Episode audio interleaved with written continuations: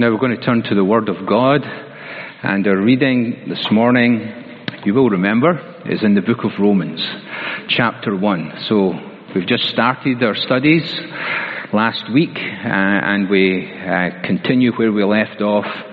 Romans chapter 1 from verse 7 to 17 as we think of this general theme of the gospel of God. So verse number 7.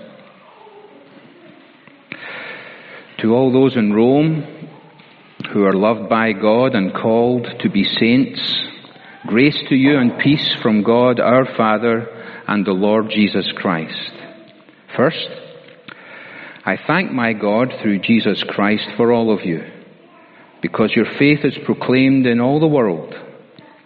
For God is my witness, whom I serve with my spirit in the gospel of his Son, that without ceasing I mention you always in my prayers, asking that somehow by God's will I may now at last succeed in coming to you.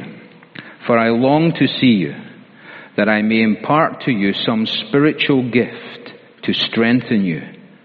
That is that we might be mutually encouraged by each other's faith, both yours and mine. I want you to know, brothers, that I've often intended to come to you, but thus far have been prevented, in order that I might reap some harvest among you, as well as among the rest of the Gentiles. I'm under obligation both to Greeks and to barbarians, both to the wise and to the foolish, so I'm eager to preach the gospel to you also who are in Rome. For I'm not ashamed of the gospel, for it is the power of God for salvation to everyone who believes, to the Jew first, and also to the Greek. For in it the righteousness of God is revealed from faith for faith. Or as another translation helpfully puts it, a righteousness of God which is by faith from first to last. As it is written, the righteous shall live by faith. Amen. May God's word uh, touch our hearts as we think about it this morning. Um, we've got a question right, right at the beginning. The question is this, is there a phrase that sums up the gospel of God. Of course, you're, you are expecting me to say yes. Uh, there is, and there are probably a couple of them, but there is one in particular in our reading this morning that, that really sums it up. And it's, it's the culmination, it's the build up of the entire reading this morning. The very last statement, as it is written, the righteous shall live by faith. That's the one. Now, everything has been building up to that. It's Paul's main point. It's his headline message. It's the thing that he wants people to take away more than anything else. And in many ways, the whole of the book of Romans is a bit of an expansion on this key phrase that the righteous will live by faith. And that's what we're going to be speaking about this morning. This phrase actually became known as the, as the battle cry of the Reformation way back in the 1500s, if you know your history books, uh, in Germany uh, un- under Luther. This was the great thing that he kind of rediscovered from the times of the apostles as he read the book of Romans for himself. And this was the point that he began to hammer away at and emphasize against the kind of obscure doctrines and corruptions of the church at that time. This, this was the light that Luther preached and that shone into the hearts of Europe. The righteous will live by faith. Now you'll probably remember from last week that I said to you that this is actually, this phrase is mentioned a number of times in the scriptures. It originally, and you might, we'll, we'll, we'll turn to them as we go on, the original quotation is from the, the Old Testament, the book of Habakkuk in chapter 2. We have it now in Romans. We also have it in Galatians 3. And we have it in Hebrews chapter 10 as well. So you can see how important this is. The fact that it's emphasized and it's repeated like this. But he builds up to this point. And I have to say, of course, something about the build-up message from uh, verse number seven on before we get to this point, briefly, because I want to get to the main thing. So, another couple of questions then from that first part. What, what was Paul's intention? What was Paul's prayer? What was his desire above everything else? Well, as you read down these first few verses, you realize that his his real desire and prayer actually to God was that he would be able to visit Rome. He wanted to come to Rome. Uh, and, and he qualifies that desire by saying, by God's will. You probably saw that there. I don't suppose that the way that Paul reached Rome was really what he'd planned. Uh, he probably had booked his ticket on some, some boat, you know, after he'd visited Jerusalem. Uh, he had his eyes, as we know, very firmly set on Rome, then Spain. And it didn't really work out at all the way that he anticipated it, his coming to Rome.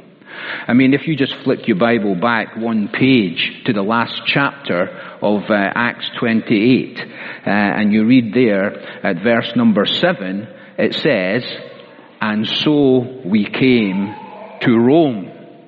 Alright? Now he came to Rome after being arrested, after languishing in prison for at least two years, after being on a storm where he nearly lost his life, landing on the island of Malta, and eventually picking up another boat, again under arrest, under the jurisdiction of a Roman centurion, and eventually he gets to Rome by God's will. Now the point in passing that I'm making is this, is that God's will for us is not primarily about our circumstances in life. It is about our spiritual condition. You know, what was most important, as Paul said, by God's will I'll come to Rome, was that he would come still with his faith in Christ and with his desire to preach the unsearchable riches of Christ and the power of the gospel. And so for us, it's good to just remember that when we pass through storms, metaphorical, you know, difficulties, things that are not anticipated, the will of God for us, more than anything else, is that our focus is on Christ and that we're living for Him. That's the will of God beyond any circumstantial or geographical considerations as far as our life is concerned.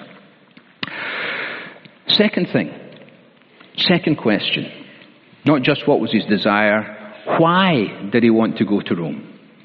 Now, he actually lays out a couple of reasons. Obviously, he wanted to see these people who'd heard about, who'd come to faith. There was a church now at the center of the empire. He wanted to be with them. But look, look at how he, how he expresses this. Verse number 11. First of all, he says, I want to impart some spiritual gift to you. Well, he just was in Jerusalem, you know, where he gave a financial gift. Now he's going to Rome and he wants to impart some spiritual gift. He wants to give them something.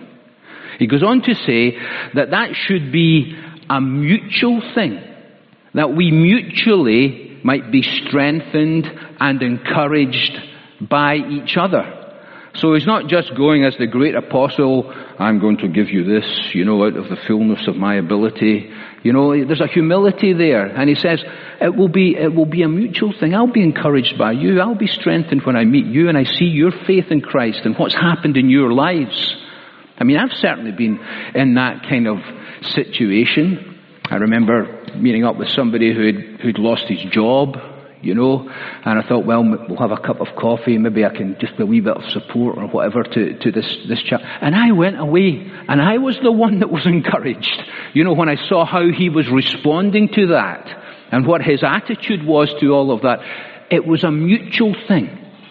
And, and, that, and that's what the Christian life should be. That, that's what life in a local church should be.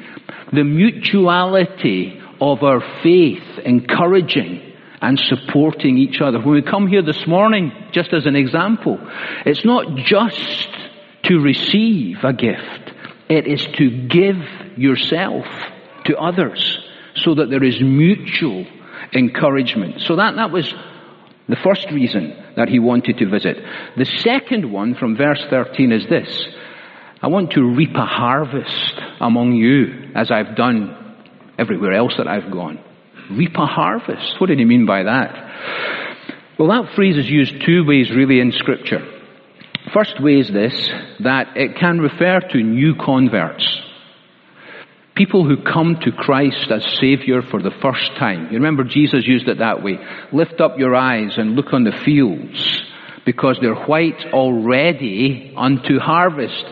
You know, the harvest is plentiful, but the laborers are few.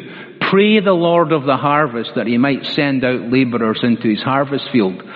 I want to reap a harvest in that way to Jew, Greek, barbarian, Gentile, whoever, wise, foolish. I want to reap a harvest of, of, of faith in Christ. The second way it's used is to refer to spiritual maturity.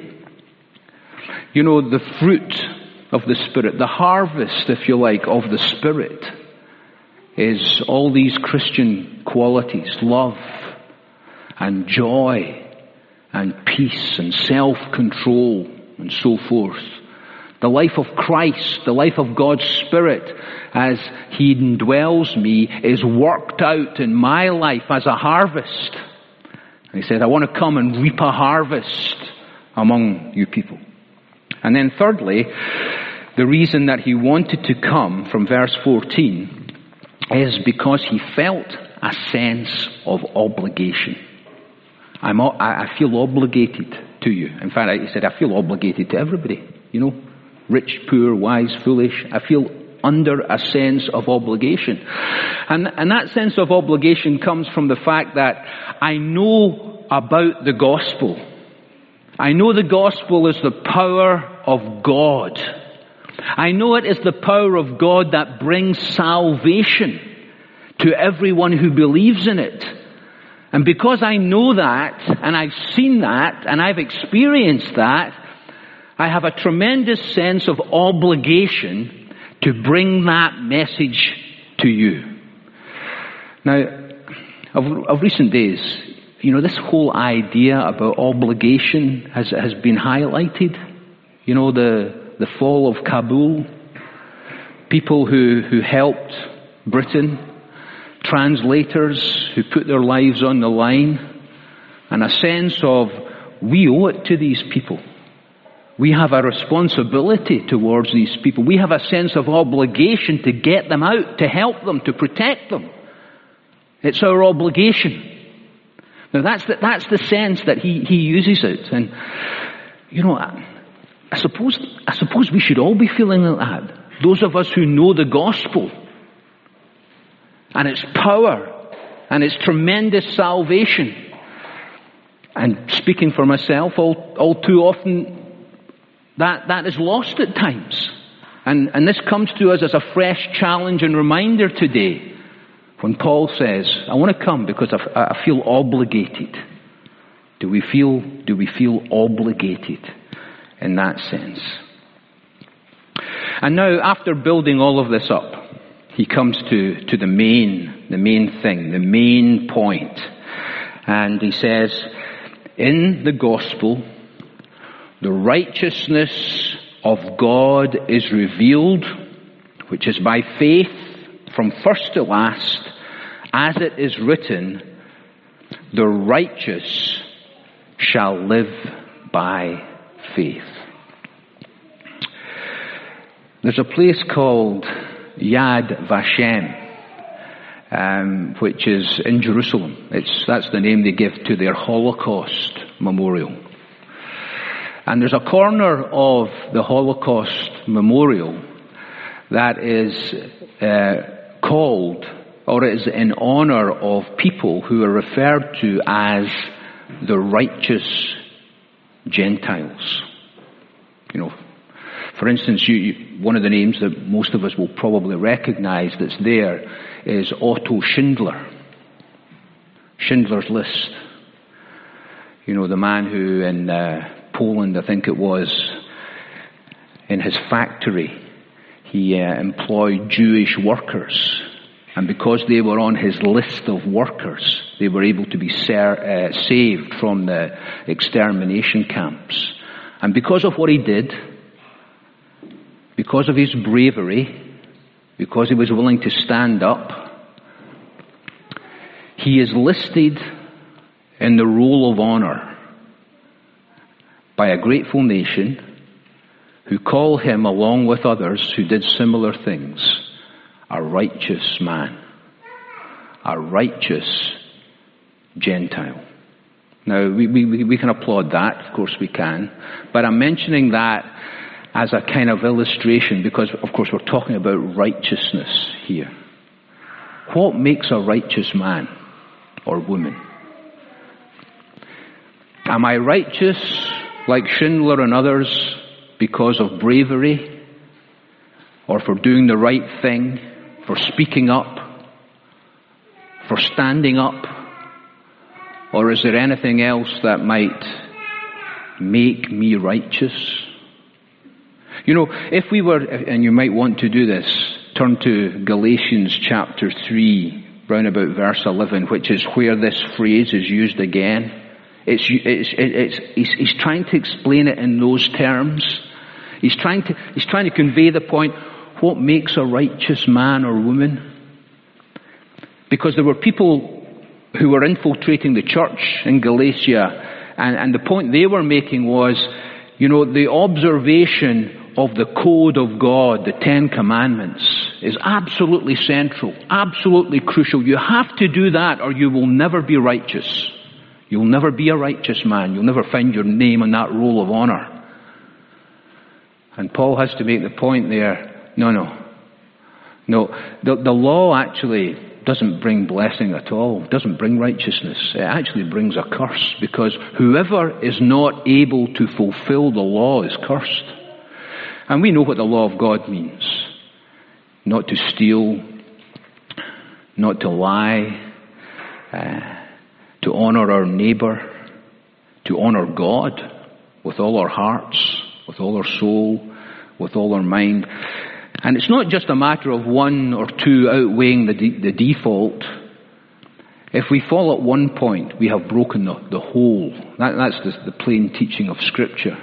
And we fall short of God's standard. And, and therefore, by the observation of the law, we, we will never be righteous people. And then he brings in this quote, because as it is written, the righteous will live by faith. If I want to be a righteous person, and by the way, verse 7, when he, when he, when he introduces himself and he, he, he refers to them as saints, that's the same idea. A saint is not somebody in some kind of alabaster statue or whatever. It is, is somebody who is righteous who's been set apart from, for God. And all Christians fit that bill and fit that char- uh, characterization. You know, righteousness, being characterized by righteous, living, truly having life, is by faith in Christ alone. Now, the Reformation that Luther you know, led under God. There was, there was one particular catalytic uh, uh, situation that highlighted this point.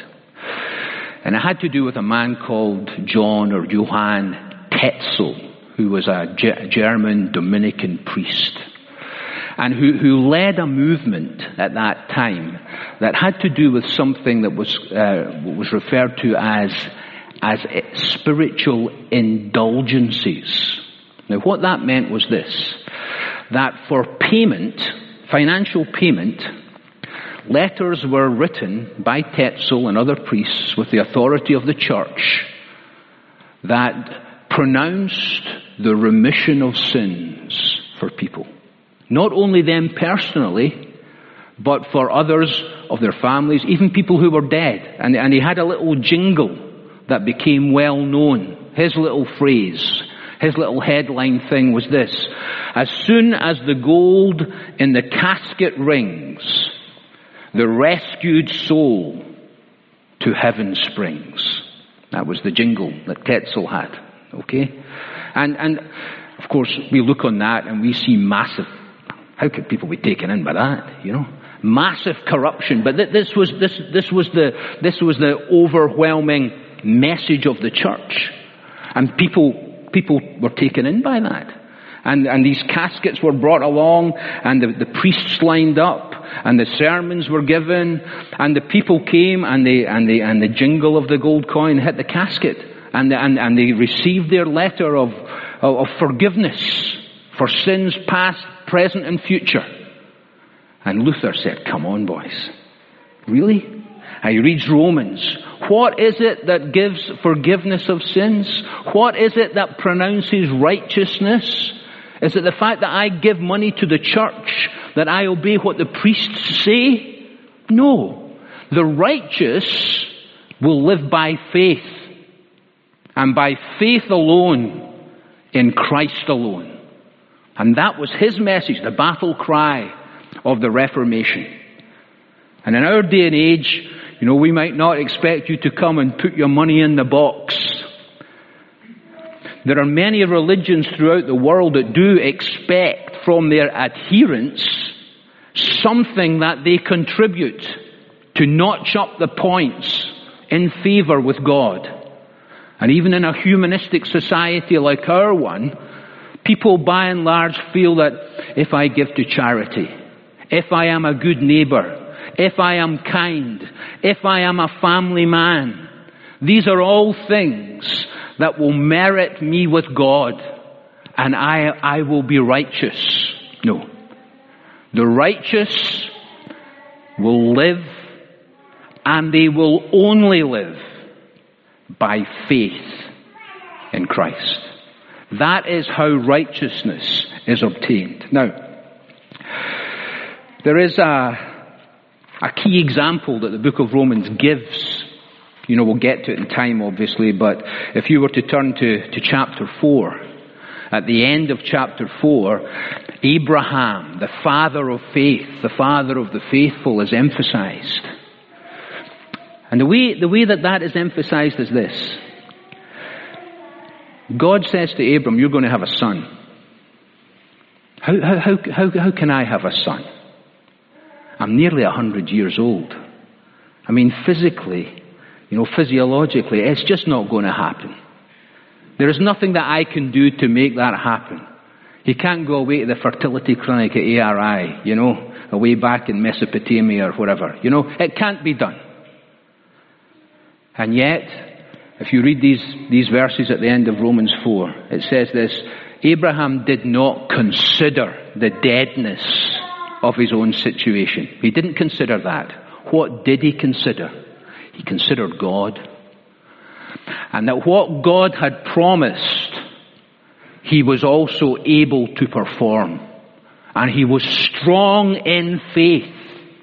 And because of that, God credited that faith to him for righteousness. And he became the father of the faithful. And he is an example, an illustration for us. We look at ourselves and we say, but what can I do to merit God's favor? I can't do anything. I've fallen short so many times. And God holds that there. Because you see, this idea of righteousness, you know, it, it, it's a legal term. You know, if you, if you, as you go through the book, you'll find also the word just is also used, or justification. And really, it is a forensic term that belongs to the courtroom. I am either righteous in that sense, acquitted, not only acquitted, but pronounced to be righteous in the right before God, a right standing before God, or I am not. I can't contribute to that as I stand before God the judge. God needs to do that. And the only thing that will bring around that pronouncement of righteousness is if I have faith in Christ. Galatians 3, if you were following that little part down, mentions the fact that Christ became a curse for us. Cursed is everyone who hangs upon a tree, and all my unrighteousness was borne by Christ. And, and see, that's the problem. I am unrighteous. If you look down at verse 18 of chapter 1 of Romans, Next week he's going on to say, as we look at it, that the wrath of God is revealed from heaven against all ungodliness and unrighteousness of men who by their unrighteousness suppress the truth. We are unrighteous. If you want a little bit more in the way of detail about what that looks like, look down at verse number 29. All manner of unrighteousness. For example, evil, covetousness, malice, envy, strife, deceit, so forth, gossip, slanderers, insolent. All of these things are characteristics of unrighteousness. How can I contribute to washing that away from my slate? I can't. Like Abraham, I can't. I need to come to Christ who bore my curse of unrighteousness on the tree, took my sin and righteousness. The just will live by faith in him. That is the great message of the gospel. Now, just as we come to, towards a con- conclusion, we ask ourselves the question, am I there? Is this something that applies to me? Does this describe me? A righteous person? Am I constituted righteous? Is that my standing before God? I can have that by faith in Christ. This phrase can be understood in a slightly different way. That's the first way. It can also mean that those who are righteous will live their lives by faith. You know, the first hymn that we sang today about those who live by faith, the big list in Hebrews chapter 11. In fact, if you were to go back to the book of Habakkuk, where this first of all is mentioned. That's the way it's used. I mean, if you if you're able to find it, Habakkuk chapter two, verse number four. I mean, Habakkuk is looking around, and things are desperate. You know, there there is so much violence. If you look at the start of chapter one, there is so much destruction. The law is paralyzed, he says. Justice never goes forth. And over and above that, there is this invasion by a wicked, oppressive nation, the Chaldeans, who just trample over everything. And, and he looks around and he says about them, their soul is puffed up with pride. But the righteous will live by faith. The righteous will live by faith. And, and, and, he, and he struggles and he asks the question of God, why is this happening? He looks at what his eyes are seeing, and, and that causes real turmoil. And he's got doubts. But he reminds himself, listen, I've got to live by faith. Got to live by looking at the unseen, the promises of God, the things that I've been taught. The righteous will live by faith. And eventually he works his way through that. And if you read the very final paragraph of, of Habakkuk, that's where he, he makes this great statement, even although the fig tree doesn't blossom. You know, and there's no fruit on the vine. And the project, produce of the olive fails and, and, the, and the fields bear no fruit. Even although everything's a disaster all around me and life is as difficult as it could be, yet will I rejoice in the Lord. I will joy in the God of my salvation. Now that is living by faith. That is living by faith. And the just, the righteous, are to live by faith. That's the challenge to us. Now, if I can take you to the final citation of this verse, it's in Hebrews chapter 10, and it's making the same point. And the same point is this. If you look towards the end of Hebrews chapter 10, he says, look, I know how it was for you folks, how difficult it's been, the oppression that you've had to endure, the suffering, the affliction, the reproach. You even took the, the plundering of your property because you sided with Christ. Don't throw that away. Persevere in that. Endure in all of that. He says this because in a little while the coming one will come. Christ will come. He will not delay. Verse number 37. Uh, But my righteous one will live by faith. And he says, and we are those who have faith and preserve their souls. And he gives that whole catalogue of examples of people who did that. People like Noah, people like Moses, people like Abraham. It goes on and on. In their generation, in their times, with the particular things that happened in their circumstances, they chose to live by faith. You know, for instance, if you looked at what it says about Noah, my, my eye particularly caught this one. Verse 7 of Hebrews 11. Noah, after being warned by God concerning events as yet unseen, in reverent fear, constructed an ark. And this is the phrase, for the saving of his family, for the saving of his household. His, his family were saved because, because of what Noah did in response to his faith in God.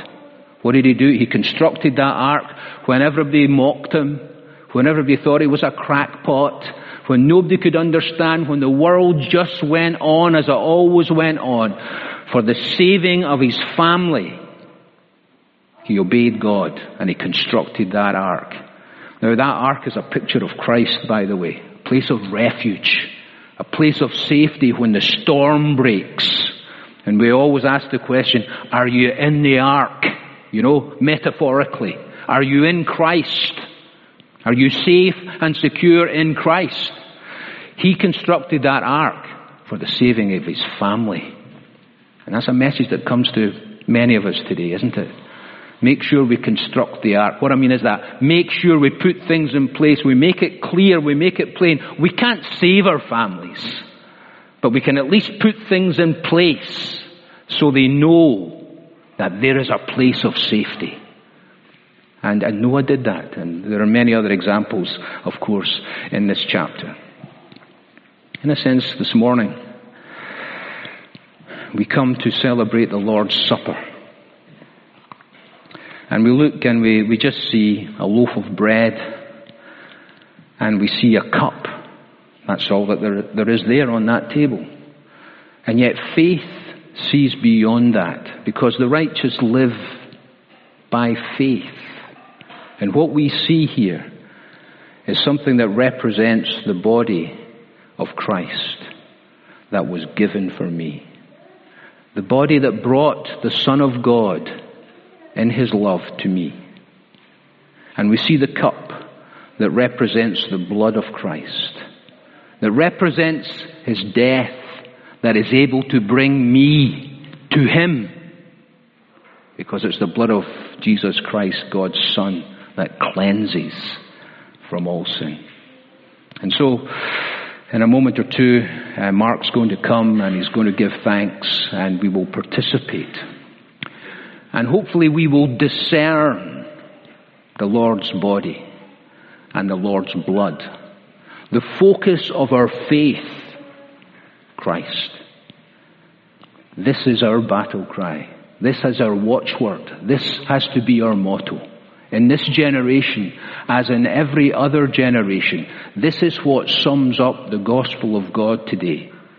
The just, the righteous will live by faith. Now shall we pray.